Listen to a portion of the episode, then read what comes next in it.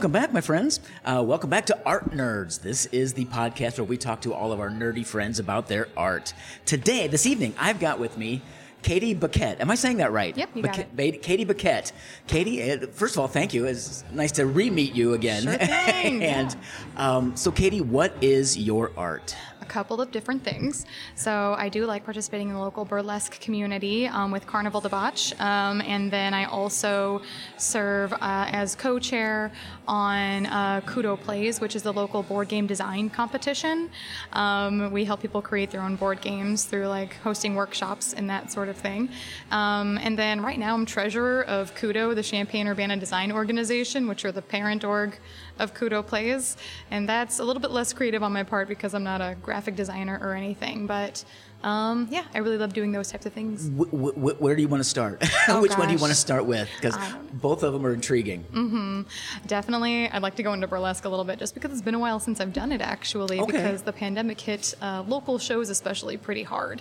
How long is uh, you said uh, theater burlesque or the Ooh, Carnivale Debauche. Carnivale Debauche? Um, how long have they been? How long has that group been together? I mean, That's a really good question. I think a little bit over like 10 years actually Really? actually, but I've only been a part of it like maybe five or seven. I'd have to look it up, but we were we started to be surprised, um, me and the other like people in the group, when we started to realize like, oh yeah, I've been a part of the group for longer uh, than I have not been, which was really really kind of interesting to see. So th- that is it. Uh, Okay, so um, yeah. for us laymen, who Sure. uh, I'm sure you get this question a lot, and it's part of Carnivale Debauche's kind of mission is Yeah. what exactly is burlesque? Because you know some my grandparents and my parents are going to say it's it's automatically going to go to a strip show Mm-hmm. which I, I i know in my heart it is not even though i've never been Mm-hmm. to a burlesque show so from from the source what Mm-hmm. is I mean, sometimes it is a strip show. It kind of depends on it depends on uh, what the type of performer you're seeing, really, and especially with like burlesque in this day and age, pre-pandemic, more like um, there was a kind of like resurgence and a renaissance that burlesque had because at some point it is stripping and then what kind of differentiates between like burlesque and um, uh, stripping is like i would say uh, the athleticism and the expectation. So with burlesque, there's often traditional aspects to it that you can include or not. Um, when someone does traditional burlesque, what you think of is something that we call uh, a slut and strut. So that's like you're wearing a, a gown, and there are gloves, and um, there might be a like feather boa or Okay. a uh, some sort of prop that you're using, and then like you strip down from there. But there's also neo burlesque, which is uh, really interesting. A lot of kind of new takes um, on burlesque. Some there's gorelesque too, which are our goth sisters, uh, and things like that. There's boylesque as well, which is men taking on the art, which is very interesting. And a lot of these were kind of rediscovered, I think, as people wanted to still like uh, strip and express their bodies, but do it in a more like fun way with more trappings. Um, and then, of course, like I say athleticism just because when it comes to pole dancing and things like that, Okay. that is gymnastics. Uh, yeah agreed Uh, yeah. uh, agreed um, so uh, so things like the the traditional fan dance the giant fans and Yeah. yeah because i know those some of those things come out of old vaudeville stuff Yeah, Exactly. Yeah, It's much more associated with yeah old vaudeville and kind of had a return to that. And then there were also like modern showgirls who have kind of like brought burlesque back. And Okay. Dita Von Teese was also a person who brought kind of classical burlesque back into the like um, main kind zeitgeist of as well. mainst- Okay, yeah, yeah, yeah. So, Mainstream. uh, so how would you classify burlesque versus just Mm-hmm. generic strip club? I mean, it depends on, let's see, it's difficult to say. Uh, I did burlesque as a hobby, and so I'm not one of the people who actually make a living uh, doing burlesque. And back in the day, I would have said that um, people who like do exotic dancing or strip, they might, um, that is probably like their day job, whereas I identified burlesque as much more of a hobby. Okay. But now that's like not true. People are able to do burlesque as like as a day job and be performers in that way. So I think that's really special. But I also identify kind of like like the location that you're going to be performing, and uh, so like you might be like at a strip club in order to do that type of exotic dance work. But also more and more, I think the lines get blurred. I know that what makes mine a little bit different from uh, exotic dancing or uh, stripping at a strip club is that the uh, I make a bunch of kind of ridiculous props usually, and those aren't normally seen, I think, as, as with traditional like stripping and exotic dancing. For example, So, I dare I ask? I usually like to specialize in large props, which is a very silly thing to specialize in. You should not do this, but um, there's lots of different flavors of burlesque, and mine, if I had to break it down, it would be. Um, it is classic burlesque usually, and then it's usually pretty campy. Um, Okay. and I always like to include a type of like joke in in there if I can. So one of my pieces that looks a little bit more traditional until you get to the very end. Um, let's see. Uh, it's to the song "Good Kisser" by Lake Street Dive, and Oh, I am wearing Street Dive. me too. They're my favorite band. I'm wearing a traditional like you know black gown that happens to zip up the side because it's a it's a burlesque gown, um, and then I have a big red boa that is huge and fluffy that I made myself out of like all of the red tulle in this town. and at the very end, uh, as you're using it to obscure yourself, I like take it off and then you can actually form it because it is so fluffy into what look like giant lips. so I always try to have my props do something a little Something, silly, something Yeah. Mm-hmm. fun, something unexpected. Yeah. Okay, now is that kind of? Mm-hmm. It sounds to me. Okay, I recently talked to uh, Jess Schlipf.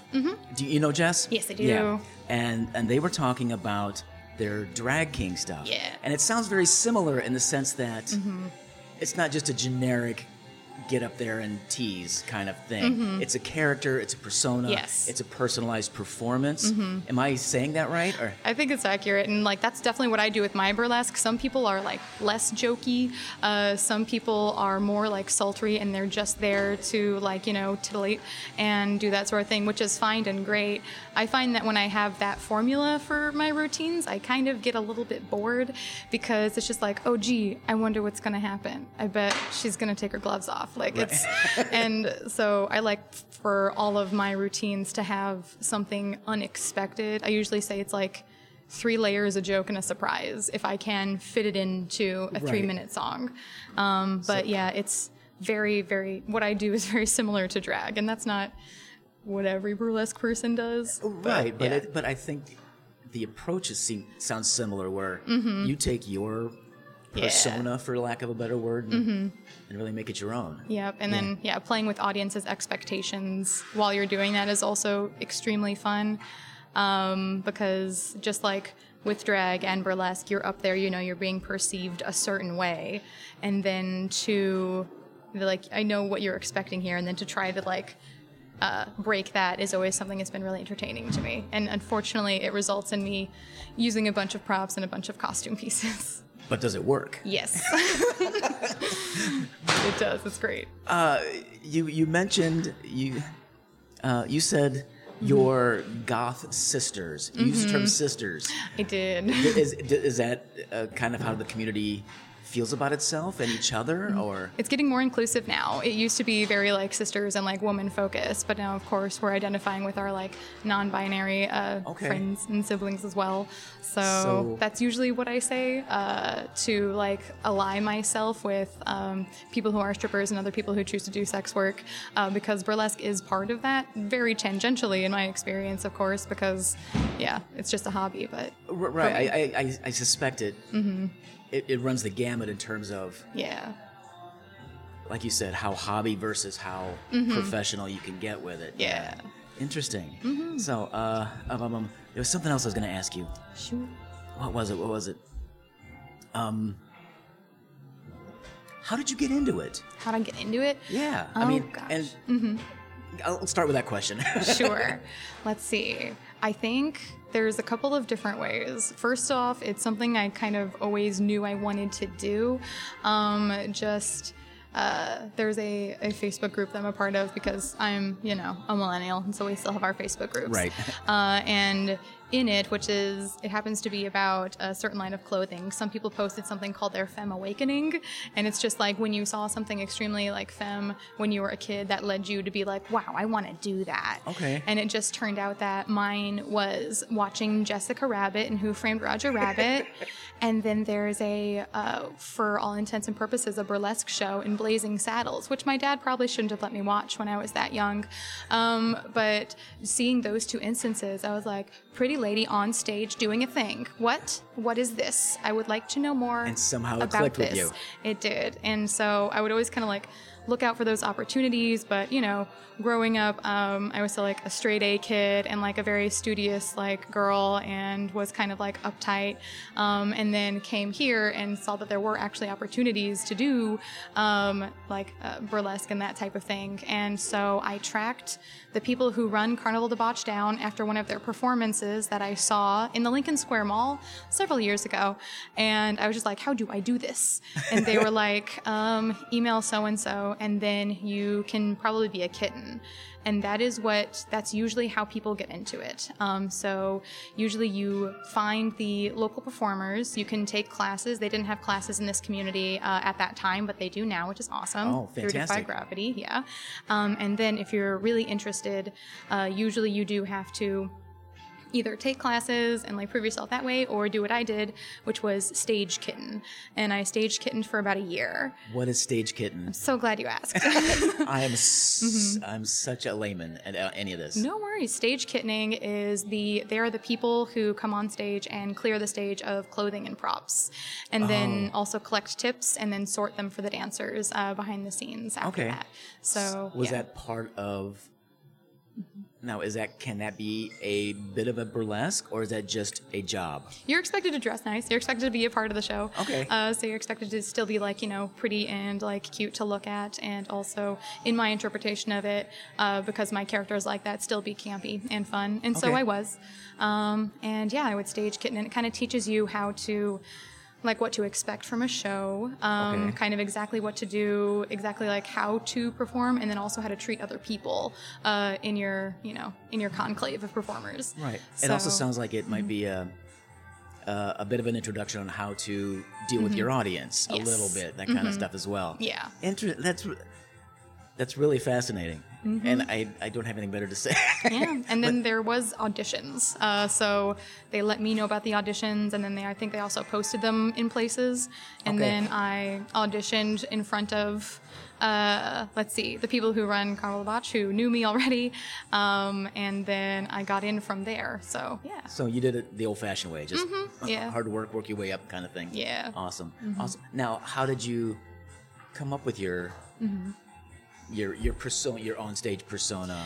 It is just kind of like people say when you learn how to be a clown, it's just aspects of your personality turned up to 11.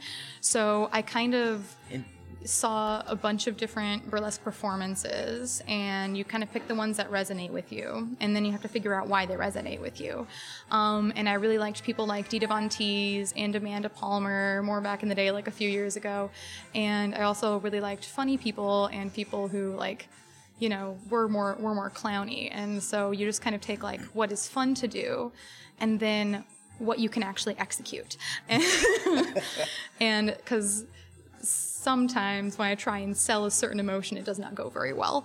Uh, so you kind of have to recognize what you and your body and your persona is actually good at portraying. Okay. Um, yeah. And so I kind of landed in this space where I like to do uh, very traditional stuff because I happen to have a pretty like like pin-up-y traditional face and body Okay, type, yeah. which is cool for me, but also, you know, it's kind of puts me in a certain category.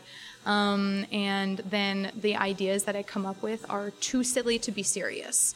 So I probably so it's a nice combination. It is. it's fun. Mm-hmm. Looking very traditional and having that uh, Yeah. Mm-hmm. very clean, very pretty, beautiful face, and then yeah, and something, then something ridiculous coming out of it. I Yeah. bet. I bet it. I bet it goes over well. Yeah, I enjoy myself and I think people like it. And it's always entertaining when you can tell someone who's been to our shows before and they know my performance style because one of my favorite uh, things to do in burlesque is uh, increasingly smaller thing or increasingly bigger thing. In terms So- of props, you mean? Yes. okay. So I have one song that I usually do uh, to share your address by Ben Platt, and like for the chorus, I bring out like a key that is like a foot long. And my friend who had been to many of our shows, he said he saw that, and he's like. There's going to be a bigger key. And sure enough, the next one's three feet long, and the next one is hiding under a sheet, and it's like five feet big. And so the thing gets progressively bigger, so it obscures your body. And Oh, so you use that as part of the the Exactly. bur- oh, I get Yep. it. I get it. And that's also why that's also what progressively smaller thing is too. So the way I've done that in the past is um, Halloween show, crowd pleasers only is my rule for when I do Halloween shows. Um, but I had, you know, just your cloak, a pretty dress, and then a big witch hat. Under that witch hat, you'll never guess what it is. It's a smaller witch hat. Um, and then under that witch, smaller witch hat, nothing. Very disappointing. I turn around, witch hat pasties. Like the point is. oh, very Like, good. So it's it's all So the joke, I get, yeah. and not all burlesque is like that. It just happens to be what entertains me. But that's Uh, what that, that's what you get out of it. though. There's a exactly. there's a sense of humor about it. Yeah, That's marvelous. kind of like taking yeah what people's expectations are and being like, haha. So there's a little bit of vaudeville, at least in your performance. There is, yeah. Okay. Very. Um. So how? do- Uh, another question I'm sure you get all the time. How does your family or your relatives or anybody? How do they feel about it, all this? Do they support you? Do they care? Do they? I mean, I was kind of surprised. Uh, let's see that they were like cool with it, but also by the time I got into it, I was not only uh, like in college, I was in grad school. So it's kind of like, oh, Kaity's going to do her life, and that's fine. And on some level, they kind of like expected that amount of like extroversion from me because my uh, sister and my dad and I would always be like singing or dancing uh, like in Right. in our home, and so we were always kind of used to that level of expression. And uh, burlesque is just you know a type of performance that is too too big to be contained to be reasonable. I think so. It kind of was like, oh, Kaity wants to do burlesque. Oh, I guess that makes Okay. sense. So again, hearing you talk more. Mm-hmm. Uh, so burlesque isn't just the the tease, the, the strip tease of it. It is a performance. It's Mm-hmm. Yeah. There's much. It sounds partial circus, partial vaudeville, Mm-hmm. partial yeah. crazy Vegas show. Yeah, and that's that's what I get out of it. Some people do do it all for the tease, but I like when there's like a little bit more like decoration to it. Right. I mean, it sounds like it, I don't know. I, in my mind, it's so very colorful, Yes. as opposed to just a dingy strip tease, Mm-hmm. for lack of a better term. Um. Again, what about the now? One of my questions normally I ask people, sure. um, what about this turns you on? Let's see. And that might be not be the right word for this conversation, but a phrase, but Mm-hmm. but I ask everybody, what about it sparks you? Let's see. And you may have answered part of it already, but I mean, I do love, like I said, I love doing, uh, taking um, people's expectations and kind of like altering them for what they see. And there are like two other main parts of burlesque that I love doing. Okay, I'm gonna say three. First is the ridiculousness of it. Um, like proposing how to make this thing more sexual so that you can make it a part of a burlesque show, but it's still ultimately silly. Like it's very, very fun to bounce those ideas back and forth and to figure out how to make um, something so that it can be a burlesque routine. Like something I just can't work out is how to make myself a huge life-size PB and jelly sandwich, and I hadn't figured out the ending to it yet, and I don't think I ever will, um, and that's okay. Uh, the, but now that I've got it in my head, I'm going to start thinking about it. Please for- do.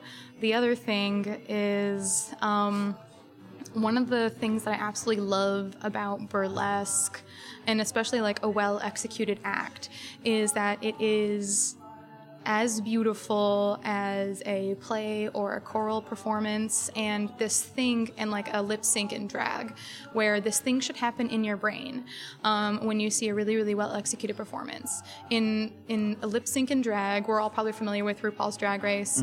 One of the things i look for um, when they are lip syncing at the very end is like who is actually singing this song? Like who actually has it like in their soul? Who has it in their preparation? If you're a chess nerd like who actually who who's does it look like who its mouth is coming out of? Like who's actually singing it? Right. Um, and in plays, like you also get that you're like, woof, that person really believes that, and like for a minute that the human is gone, they're just the character. And then for burlesque, what I look for is does it look like their body is conducting the music? Because part of the thing that you do in burlesque is you use a lot of the, um, you know, the oral cues um, to to move and use that to kind of like execute like how exactly you use something. And so, yeah, go ahead. No, no, no. That's it's, so it's dance. So it's a lot more. So your music choices are a lot more Yeah. geared toward a movement dance aspect versus just some random thing. Exactly. Yeah, and you can use what I usually tell people when uh, we have what I call solo study hall. Uh, me and my other like close friend, um, and we basically just like run our solo numbers for each other. And yeah, one of the things I say is that every prop should have a reason that it exists, and like you have to let the you have to let the song tell you um, what's happening and how you're taking something off. That sounds very basic theater. Mm-hmm, you know, the probably. script the script is your Bible, mm-hmm. and if you don't can't find the clues there, Mm-hmm. you, you may have to make them up. But you have a set of parameters. Mm-hmm. Sounds like the same thing with your music. Mm-hmm. And then there's this rule uh, called Chekhov's gun. Mm-hmm. Uh, Chekhov, Uh, anyway, Yeah. it's the idea that you make a big deal about hanging a rifle over the fireplace in Act One, mm-hmm. and then if you never use it again, your audience is disappointed. So, if the gun is there for a reason, it's you know, Yeah. use it. If it's not, don't put it on the mantle in Act One. Yep, I definitely love Chekhov's gun burlesque. Like, yeah.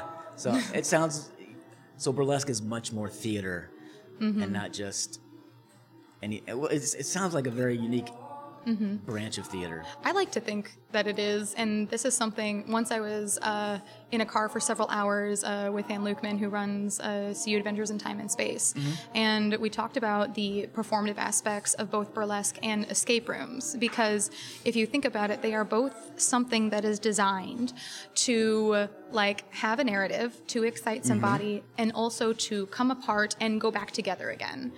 And so the thing is, is that the thing has to come apart in a way that's a little bit unexpected for the audience, but completely doable for the person who is actually performing it. Right. And the tricky thing that we talked about there is the narrative. Um, how do you, in an escape room, keep making stories about why you have to decode things and Right, right. Uh, break into stuff? And in burlesque, my favorite thing is to figure out in this song what is my motivation to be removing clothing, and that's the it's the hardest thing for for novices to figure out exactly why they're stripping. And I usually attend um, at Gen Con, which is a board game Yeah, yeah. board game the convention. big yeah, it's the big uh, I gaming usually- convention. I usually always attend the burlesque classes because it is very fun uh, to go to burlesque classes, especially because I've been doing it for a couple of years.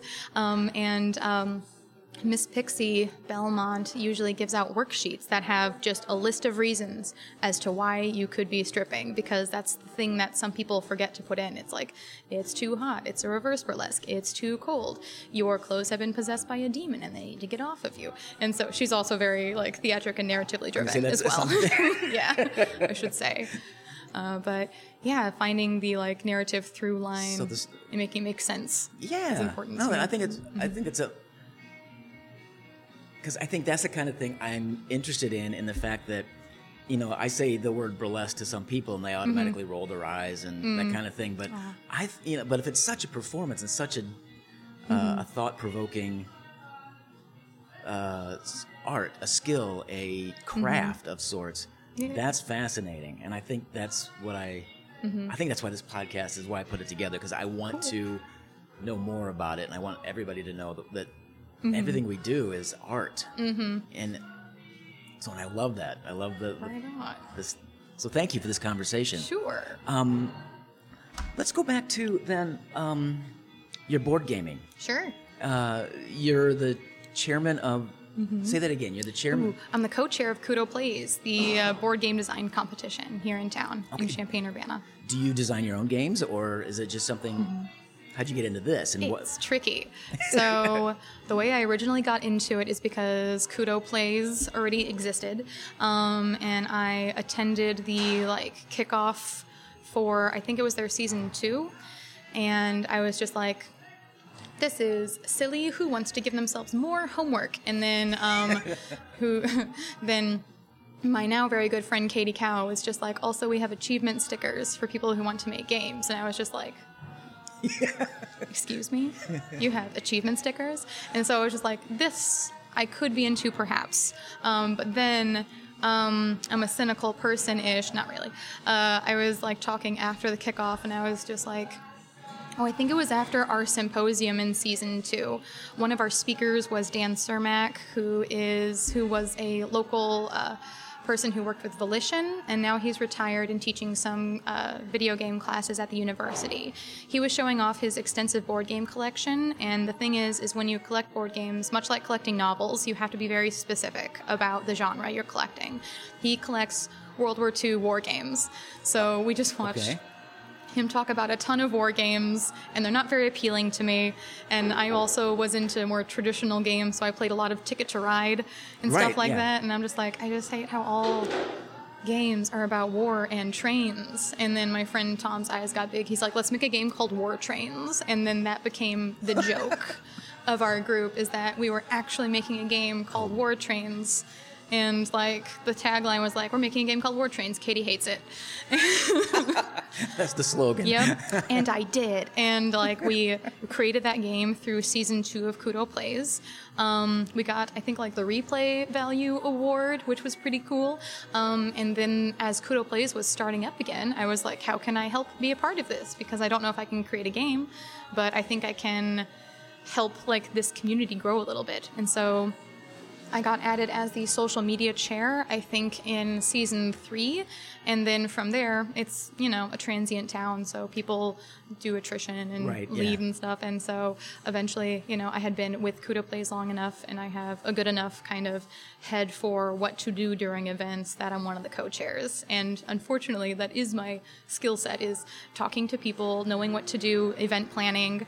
Um, Okay. I am terrible at homework. Uh, folder and file struct- infrastructure design, um, that type of stuff. Wow, Luckily, luckily I have a co-chair, uh, Katie Cow, who's extremely good at all those things. So basically, she will talk to no one, but she will make sure all the agendas are ready to go for the meetings, and then I'll run the meeting. And, And then you're the voice. yep, and we both kind of execute on stuff. And it's not just us on the committee either. There's about I think 10 of us, and that's kind of what you need to run a several month program um, of this size. Yeah. Yeah. So, uh, so do you play a lot of games? I'm assuming. I used to play a lot of games before the pandemic. I used to go to way more board game nights, but I still play a ton of games. Yeah. Yeah. Because I don't know about your house, but we have Mm-hmm. a coffee table that we bought specifically because it had a full size shelf underneath the coffee tables, and it's just loaded with our games. Mm-hmm. I need one of those. Yeah. yeah. Yeah, us too. Uh, like, so is that the only d- game you've designed, or War or- Trains is the only game I've designed, and then after you design a game and then work with CUDO Plays as much as I have, like helping people create their games, you kind of just get very, very good at dissecting like what goes into games exactly. So So is, is Mm-hmm. your job a lot of playing new games and feedback kind of thing? then? Yes. So usually the first part of the season of CUDO Plays, it goes from like September to March, now April. Um, so in like September and October, it's all public events where we tell people about what the thing is. We have the symposium where we have like kind of academic talky talks about board game design, and then we have our boot camp, which forces people to create board games within like a couple of hours using uh, random themes we come up with, mechanics, and then a bunch of Okay. Board game pieces we bought at the idea store once, and we just force them to create a game to show them that it's possible.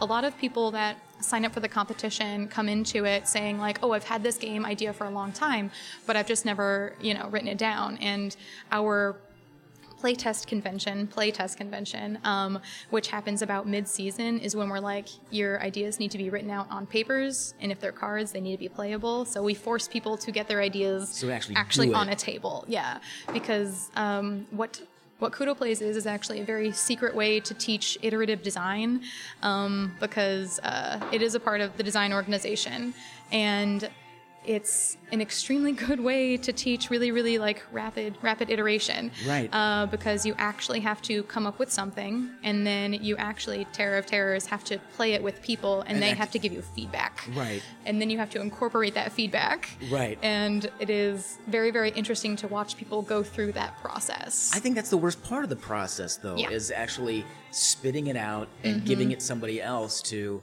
think about. yep. And I, as a creator myself, I oh, Yeah, I've got hard. Mm-hmm. a million ideas, and you know, some of them I just will not put in front of people. Yep. Some of them I've done it like that. Like, okay, I Mm-hmm. need to know by the, the next hour and a half what you want to do. You just got to get the thing out. Just got to get the thing out. And then after that, it's workshops that are all focused on the uh, on the participants, on the teams that have registered. So our biggest pull for the last couple of years has been the like how to present your game workshop, which is to teach people who have just you know done really, something really important. They've gotten the game out of their head and it's on paper, and they need to explain to somebody. We kind of teach them how to explain it, and it's also secretly the rules writing workshop because getting getting hobbyists to write their rules is so hard. And I get it. I hate doing homework as well. But the thing that people get held up on is like, no, I don't want to write the rules yet because it's not finished yet. And we're like, you don't understand. It's never going to be finished. This is art. Like you just That's you, right. you have right. to take it, It at one spot and then say it's good from there. And that's also partially it's also what burlesque has taught me, like reduce the thing down to as few components as it needs to Mm-hmm. be because the less complicated it is, the better it's going to go over. And that's true of board games and burlesque. Yeah. Um, and and other things, honestly, illustration sometimes. Uh, and yeah, my, my like, puppetry work. Yeah. Yep. That's another day, though. reduce it down uh, Yeah, so it it can be done easily. Um, and then I forgot what the second rule is, but it's probably like just listen to feedback and Yeah. consider incorporating it. Yeah. Because I. I yeah, because you never think about opening Mm-hmm. up a new game and then reading the rules and like, mm-hmm. how difficult is it? Because I've got a couple games that are just like, Mm-hmm. oh man, oh yeah. and then some are just yeah, Man. And so I did play a lot of games.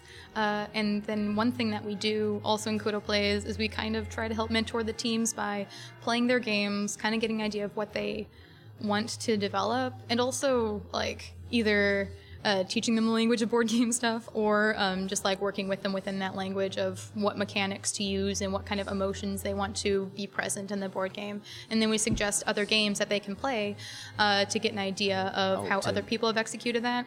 That's always tricky because sometimes people are like, oh no, this game already exists. Blah. We're like, you don't understand. The game that you make is extremely unique because it will be coming from you. Right. And some people are like, "You- do you guys take our ideas? And we're like, we're a branch off of a nonprofit. Like, we have so little to do with this. The only thing we take are pictures to inspire other people to get into board game design. Some people have gone on to get their games published or self published or pitched to publishers or even like taken to Gen Con and Wow. that sort of thing, which is very cool.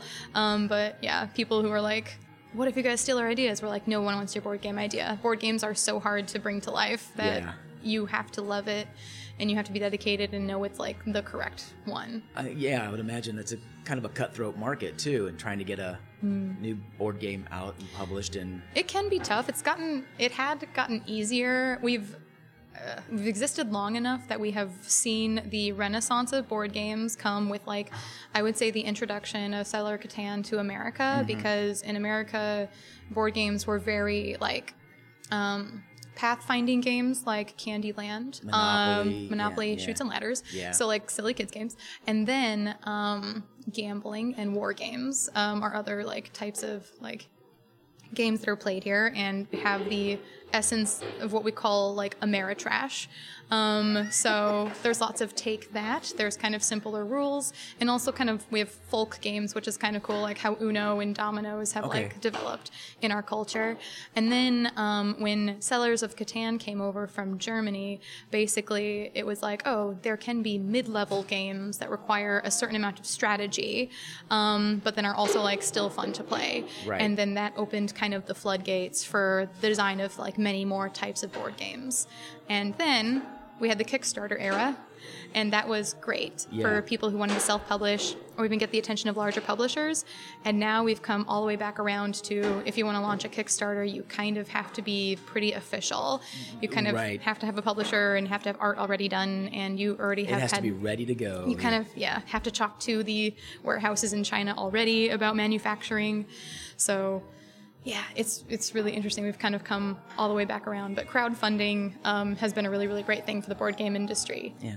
And is it all this part of your the Mm-hmm. the, the CUDO games in terms of the the workshop and the competition? Well, what we do is we kind of, we are people who participate in like the board game community, uh, but we don't do like absolutely everything. So we don't uh, necessarily like help to get games published, but we do do is we host a marketing workshop that is actually coming up on the 20th that uh, where we get people to speak from the board game industry that talk about different avenues that people might want to pr- like pursue if they want to get their game published and not everybody does.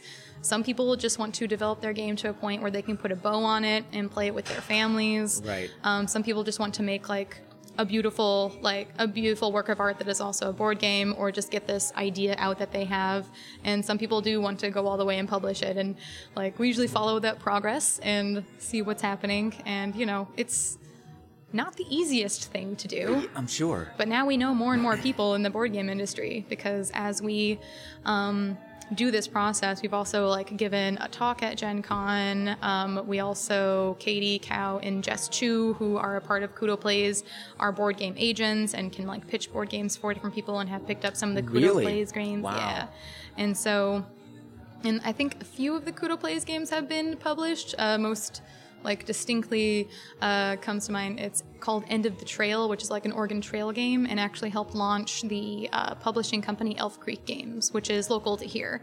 So Yeah, okay. you know Elf Creek Games. I've heard of it, Elf Cool. Creek Games. Yeah. Yeah. That's fantastic. So I had no idea that this That this it little co- this little cottage project existed here in Champaign. Yeah.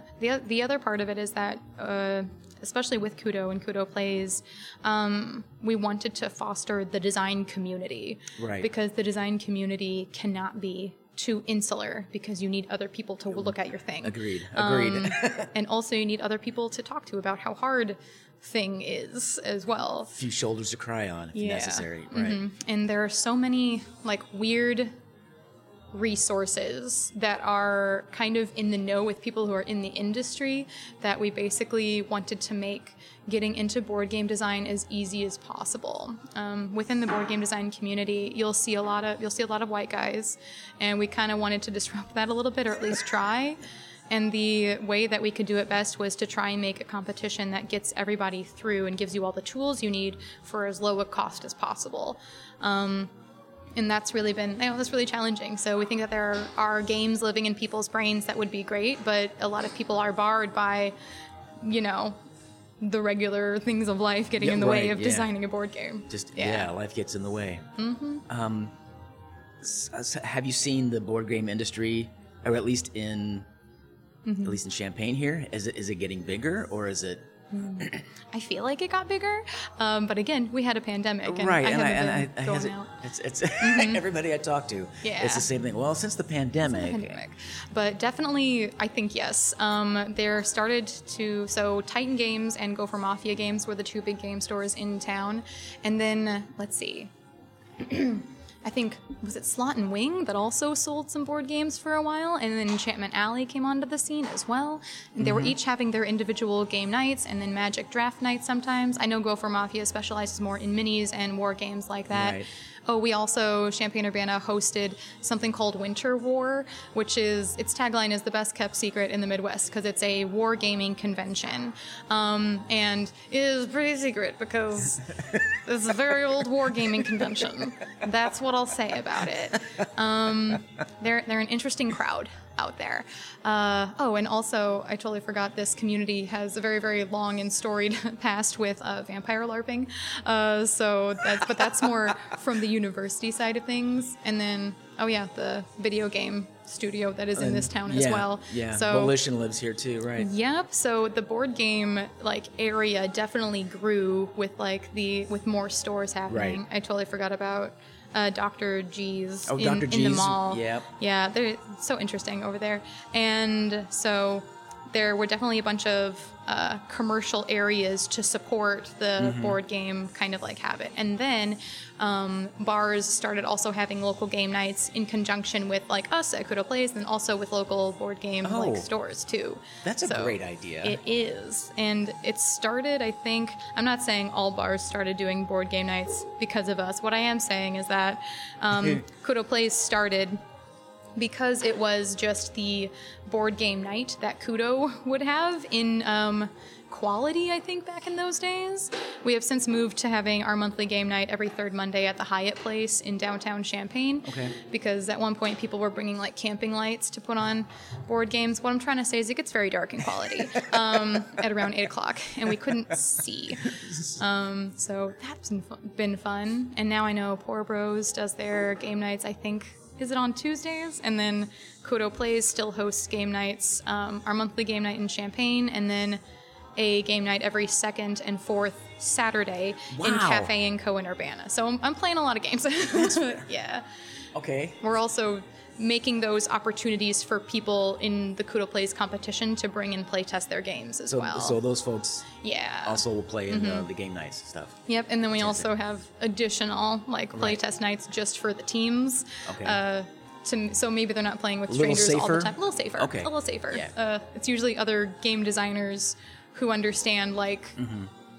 what is uh, reasonable feedback and what isn't. Right. So if that makes sense. Oh yeah. Okay. Yeah, yeah, yeah. Perfect, perfect sense. Okay, favorite game that has Mm. maybe come out of CUDO Mm-hmm. plays. Oh gosh. Ooh, those are different. And so favorite game and then favorite game with CUDO plays are different things. What is Okay. my favorite game with CUDO plays? And I'm sure that changes It does. on a daily, monthly, weekly basis. Mm-hmm. So right now, what comes to mind? Favorite game? Oh, I'm gonna think of more as we keep talking, but like the ones that come to mind very first would be like, let's see. Um, there was one called Most Dangerous Game, which I really liked. It was kind of like um, a game similar. I think it was called Hunt for Dracula, where uh, there's hidden movement, and um, in Dracula, you're trying to find Dracula, and you're all, you know, uh, the people in Dracula. You're Mina and John, and you're trying to find him, Right. and he's moving hiddenly. Um, and then this person kind of took it and reversed it and made the most dangerous game where you can see that person's movement, but everyone else is moving hidden on a jungle board because he's. It's the most dangerous game. He's trying to hunt you down. So Interesting. that was I thought that was fun. I always like games with a lot of theme. Um, and then one and completely opposite, the abstract games tend to be kind of fun as well. Uh, Zach Keddish, who's uh, a local here, designed um, Isomenos, and basically it's isomes- isometric dominoes.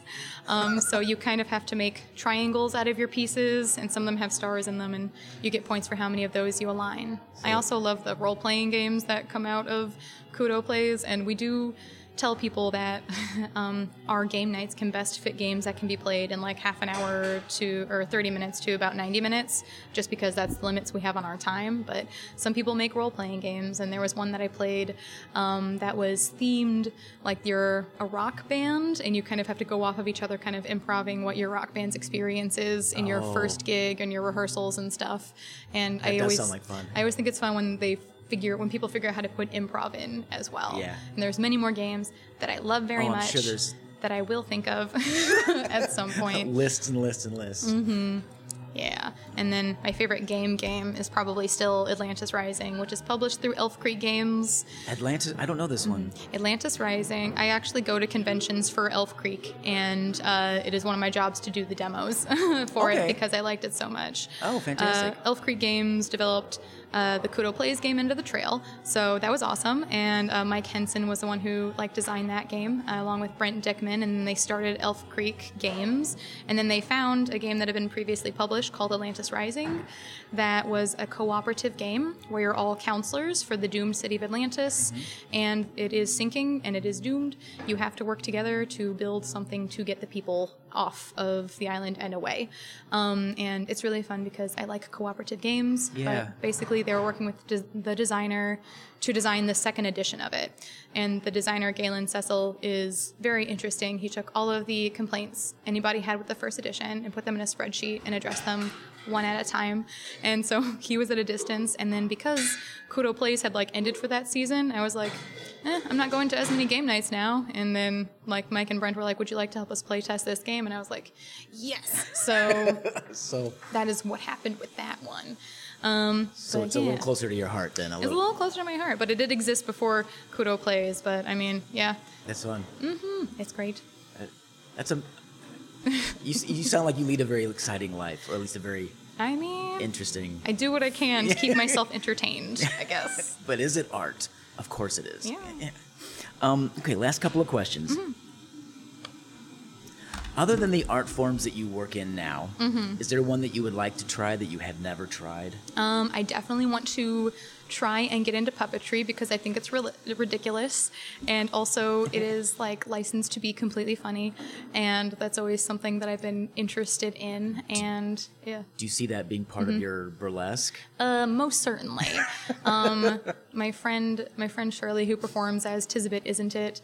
Like we would talk all the time about how to like bring kind of a sort of like puppetry into our burlesque, and it has like, you know, been it has been in some performances, which is interesting. So I'd love to get into it because I think that'd be fun. Um, part of me also wants to try clowning, but is also extremely terrified of that because the what you have to do to be a clown is insane. You have to understand your entire audience's expectations and exactly how to subvert them with perfect comedic timing in a way that makes them, you know, not beat you up. Like Right, you have yeah. to you have to be surprising and funny to them and that's more terrifying than being a stand-up comedian, I think. Um, that being said, sure we want to do stand-up. Can we do stand-up? Probably not. Mm-hmm. But you might try it someday. We'll see. I got into also like embroidery, but I'm mostly embroidering like pinups and other like neo traditional tattoo motifs. and sometimes I'm just like, man, I wish I could just draw pinups because I would just draw myself as a pinup all the time if I could. That's what Photoshop's for. Mm, True. Maybe. Then I gotta have Photoshop. okay, that's another problem. Okay. and put it on a laptop that goes like, oh, this program is heavy. And then I have to reconsider, like, do I build my own PC uh, and go through that struggle again? Don't know. Excuses, excuses. I don't like homework. I like doing the thing. You've made that very clear, yes. Is there an art form that you would definitely not want to try? Great question. Is there an art form I don't want to try? I mean, I love my friends who do aerial performances like uh, pole dancing and silks and trapeze and things like that. I know that it's not for me. I am very on the ground, and I've taken you know pole fundamentals in those classes as well. And they, let me tell you, they're hard. they are so hard, and I really, really admire um, all the people who can do it very well. But within my physical capabilities, it just, it just ain't. Yeah. Um, which no, I get it. I would love to be able to do that stuff, but mm-hmm. I'm old and I'm heavy and I just, eh, it ain't happening for me mm-hmm. anymore. It's tough. I Yeah. acknowledge that it's great though. A- amazing. And again, I think, at least in, you know, for me being an older human being on this planet, the idea of pole dancing has gone from tardy and trashy to, okay, that's freaking amazing what you can do. So, yeah, I think that's interesting too. Um, last question. Last question. Sure. Where can we see some of your art? Oh gosh, you know, when Carnivale Debauche has a show, you'll see it on our social media and also whichever like place is putting it out. Right now, we don't have any shows planned, unfortunately, but I can say that there is going to be a vaudeville type show happening at the Rose Bowl on April 9th. I will not be in it, but I will be there. Okay. Uh, because I only had a week to submit the thing, and then they also wanted a video recording of your rehearsal. And the way that Carnivale Debauche works is usually we have a theme for the show, and then all the performers submit like three ideas they have with their songs. And then the people who run the show kind of like get back to us about which ones we do, and then we develop it from there. Okay. So this application was just like, can we get a video uh, performance of what you plan to do? And I was like, within a week, not me. Just didn't make the wire. Yep, and also it happens to be on April 9th, which is the same day as a CUDO Plays Grand Exhibition. So Oh, I was yeah. like, could I go to the Grand Exhibition with my hair in curlers? And I was like, it's just not a good it's not a good combination of a show a good- and also the biggest event we have over on the board game side so i was like i will go as an attendee Okay. so if you want to see local vaudeville and like burlesque type stuff a variety show that'll be the rose bowl april 9th and Okay. then as for carnivale debauche stuff just Do they have a website? hey, they ooh they should They should. I know uh, they've got a Facebook site. they do Okay, they should I'll- have carnivaledebauche.com i'll have to double check it's Okay, I'll, yeah. I'll, I'll double check and put Right it on. in the in the, the the stuff for the podcast here. sure Uh, any place else or Let's see. I'm on uh, Instagram, although I should update it more as uh, Magic Miss L. That is my burlesque name. Okay. It's a Dungeons and Dragons joke. Anyway, um, and yeah, that's her Instagram. And maybe she has a Tumblr and a Facebook. Okay, and then also at kudo kudo.org. Ooh, Is that right? For board game stuff, Yeah. uh, we have Yeah, just kudoplays.com. And then you can also follow us. We're more most active on Facebook because, yeah. And then um, we also have a Discord that people can join as Oh, it- well. Cool. Yeah, it Yeah, has yeah, it there, but I can't, you know. No, may I have this and I'll put You all of this. Yeah, I'll put all of this on the on the the the commenty and Mm-hmm. Good stuff Sweet. below. Thank you so much Sure. Mm-hmm. for taking your time out tonight and visiting with us and I've had a great time. Thank you. I have had too. Thank you so much for having me. My pleasure. Yeah.